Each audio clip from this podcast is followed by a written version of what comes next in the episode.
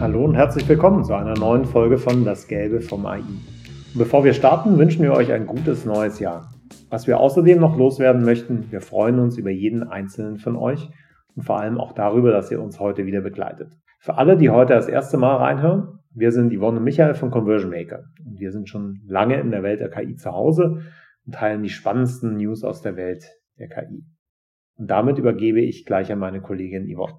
Ganz genau. Danke dir fürs Intro, Michael. Schön wieder hier zu sein. Ähm, und ich würde auch direkt mit der Zahl der Woche starten. Und die wäre 1000. Die Zahl stammt aus einer Studie, die vom Institut der deutschen Wirtschaft durchgeführt wurde. Und zwar ging es in der Studie darum, dass immer mehr Unternehmen in Deutschland Fachkräfte mit KI-Expertise einstellen. Allein im ersten Quartal 2023 erschienen in mehreren Einsatzbereichen von Big Data, Business Intelligence bis hin zur Fahrassistent mehr als 1000 KI-Stellenanzeigen auf Jobportalen wie der Bundesagentur für Arbeit, Stepstone und Xing. Dabei wird auch erwartet, dass der Beruf an KI-Spezialisten immer weiter wächst. Die Untersuchung zeigt beispielsweise auch, dass zwischen 2019 und 2023 die Nachfrage nach KI-Experten unabhängig jetzt vom Fachgebiet um rund 50 Prozent gestiegen sind. Michael, überraschen dich die Zahlen?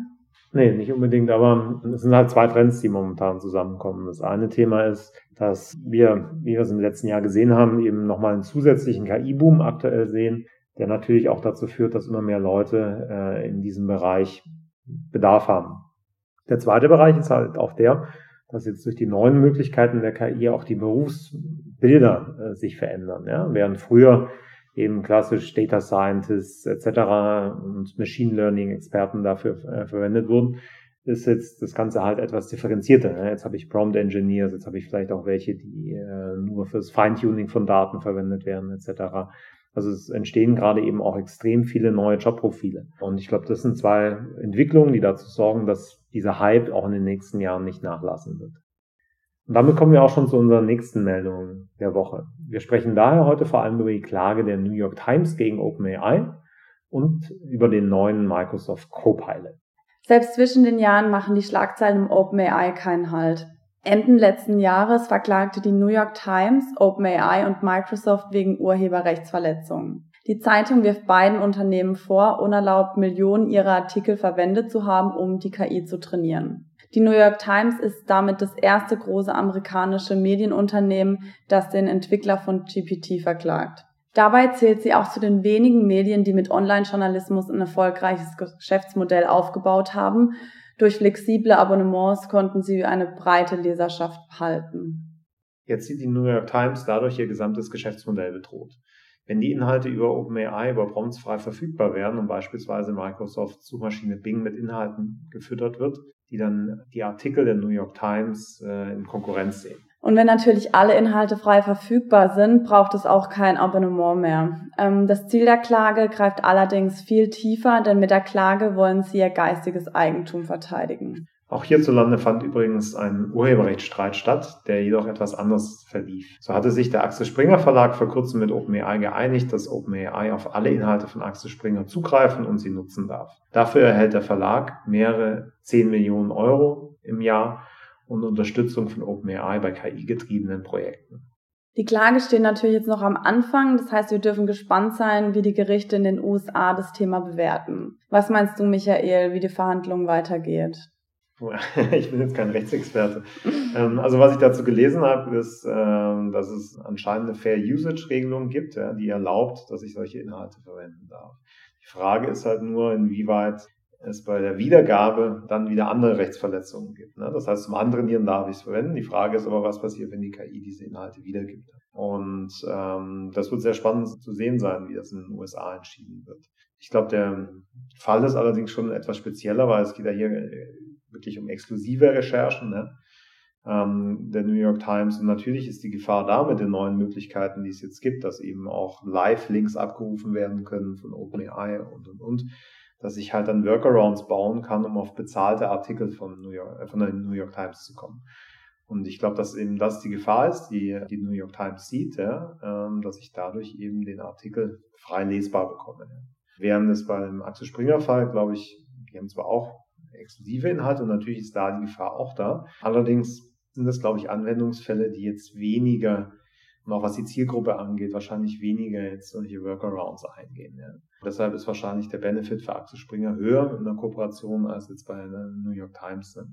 Von dem her bleibt es interessant zu sein, abzuwarten, was dabei rauskommt. Grundsätzlich muss eben jedes Unternehmen für sich momentan entscheiden, möchte ich, dass äh, Bots von, von KI-Systemen auf meine Seite kommen? Ja, nein. Also möchte ich die ausblocken oder nicht? Weil es hat natürlich auch Nachteile. Also zukünftig wird wahrscheinlich die Suche, der Suchindex sehr stark von botgetriebenen Inhalten äh, aus dem KI-Bereich bestimmt werden, ne? weil einfach die Suche selber viel KI-lastiger wird.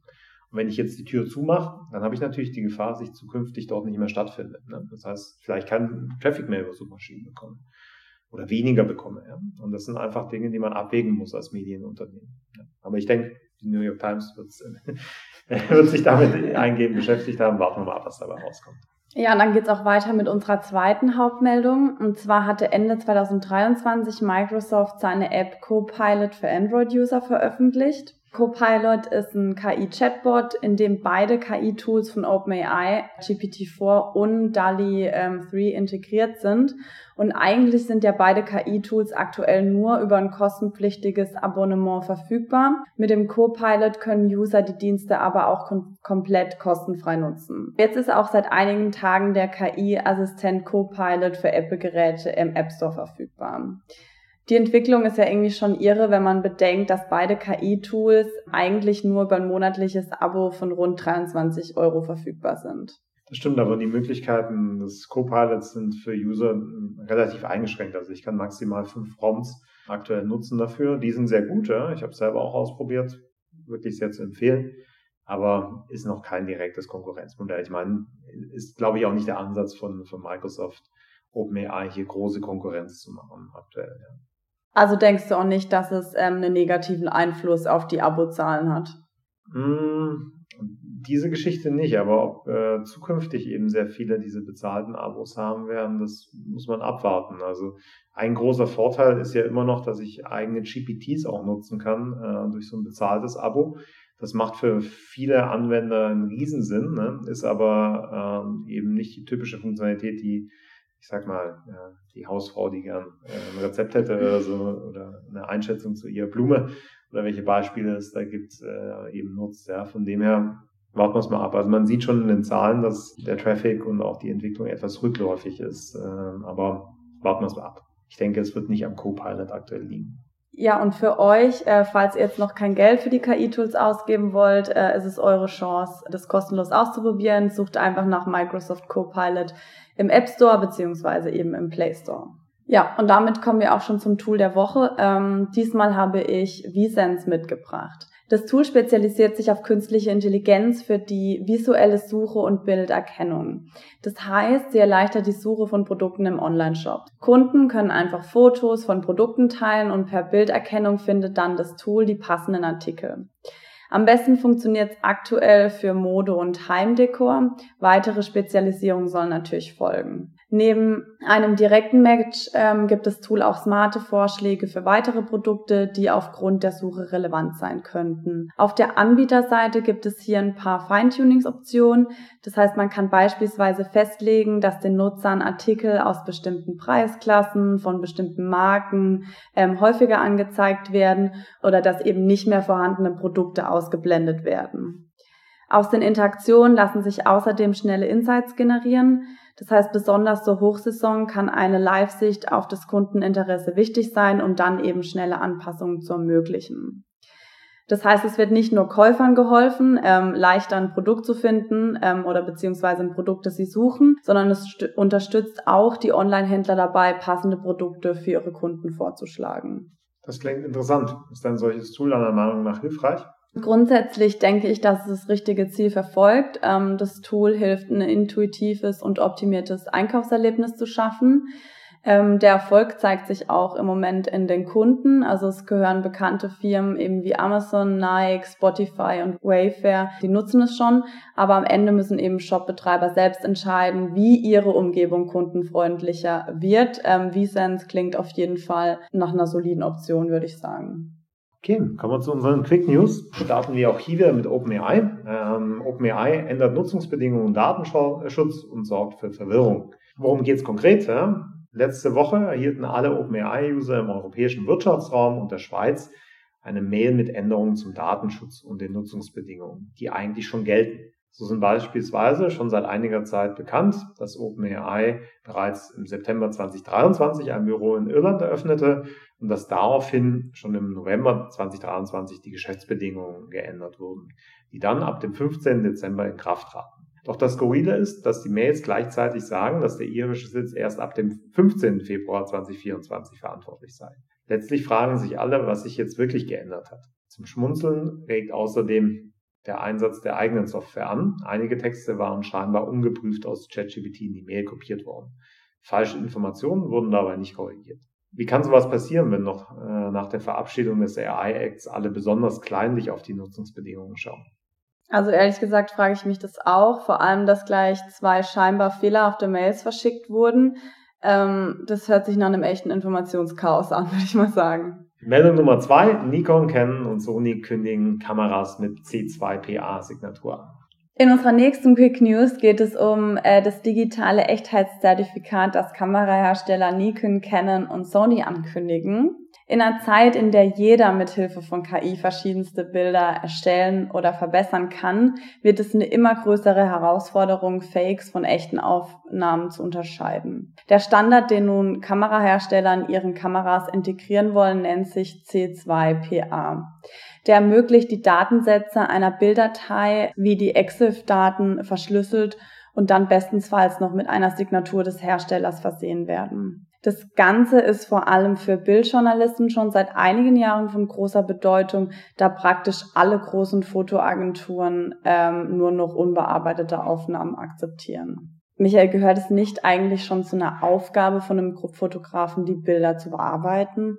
Ähm, ist tatsächlich so, dass die meisten Bilder natürlich nochmal bearbeitet werden. Also nicht unbedingt irgendwelche Informationen rein oder raus äh, gefotoshoppt werden, sondern einfach die Bilder aufbereitet werden. Ähm, das sollte natürlich auch in Zukunft so bleiben dass eben auch Bearbeitungsschritte zum Beispiel aus Photoshop darin gespeichert werden können in dieser Signatur. Daher dürfte das zukünftig auch damit kein Problem ergeben.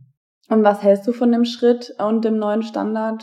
Ich finde schon mal eine sehr gute Entwicklung, ja, weil wir hatten ja schon häufiger darüber diskutiert, dass eben Deepfakes und weitere äh, Manipulationen zukünftig schwieriger festzustellen sind, weil die KIs einfach immer besser werden. Und durch so eine Signatur kann ich zumindest einen, einen halbwegs sicheren Standard schaffen. Ja, das wird zwar nicht übergreifend genutzt werden können, aber so kann man zumindest professionelle Fotografen von ja, schlechten Fakes zumindest etwas unterscheiden. Er wird nicht die Welt retten, aber zumindest äh, einen gewissen Qualitätsstandard mit sich bringen. Und damit kommen wir auch schon zu unseren letzten Quick News. Die Macher von WeHead sind davon ausgegangen, dass es Menschen gibt, die die Interaktion mit KI-Systemen wie Siri, Alexa und anderen virtuellen Sprachassistenten noch nicht menschlich genug finden. Und genau deshalb entwickelten sie den WeHead, der die Konversation mit einer KI insgesamt noch menschlicher und angenehmer gestalten soll. Der WeHead, der setzt sich aus mehreren Displays zusammen und kann sich um 320 Grad drehen und seinen Kopf um 70 Grad heben und senken. Und damit soll er eben in seinen Bewegungen und Erscheinungen einem menschlichen Kopf nahe kommen. Das Unternehmen wirbt damit, dass der Display-Schädel je nach Präferenz angepasst werden kann. Na, das klingt ehrlicherweise ganz und gar nicht natürlich oder angenehm. Was soll denn der WeHead kosten? Also für fast 5000 US-Dollar kann man den Spaß erwerben. Ähm, der Versand ist natürlich kostenfrei. Habe ich jetzt dein Interesse geweckt? Das klingt alles nicht besonders reizvoll. Daher sage ich danke, aber nein, danke. Aber Spaß beiseite. Also ich glaube, die haben ursprünglich das Ganze, wenn ich das richtig verstanden habe, für Videokonferenzen ja. konzipiert. Ja?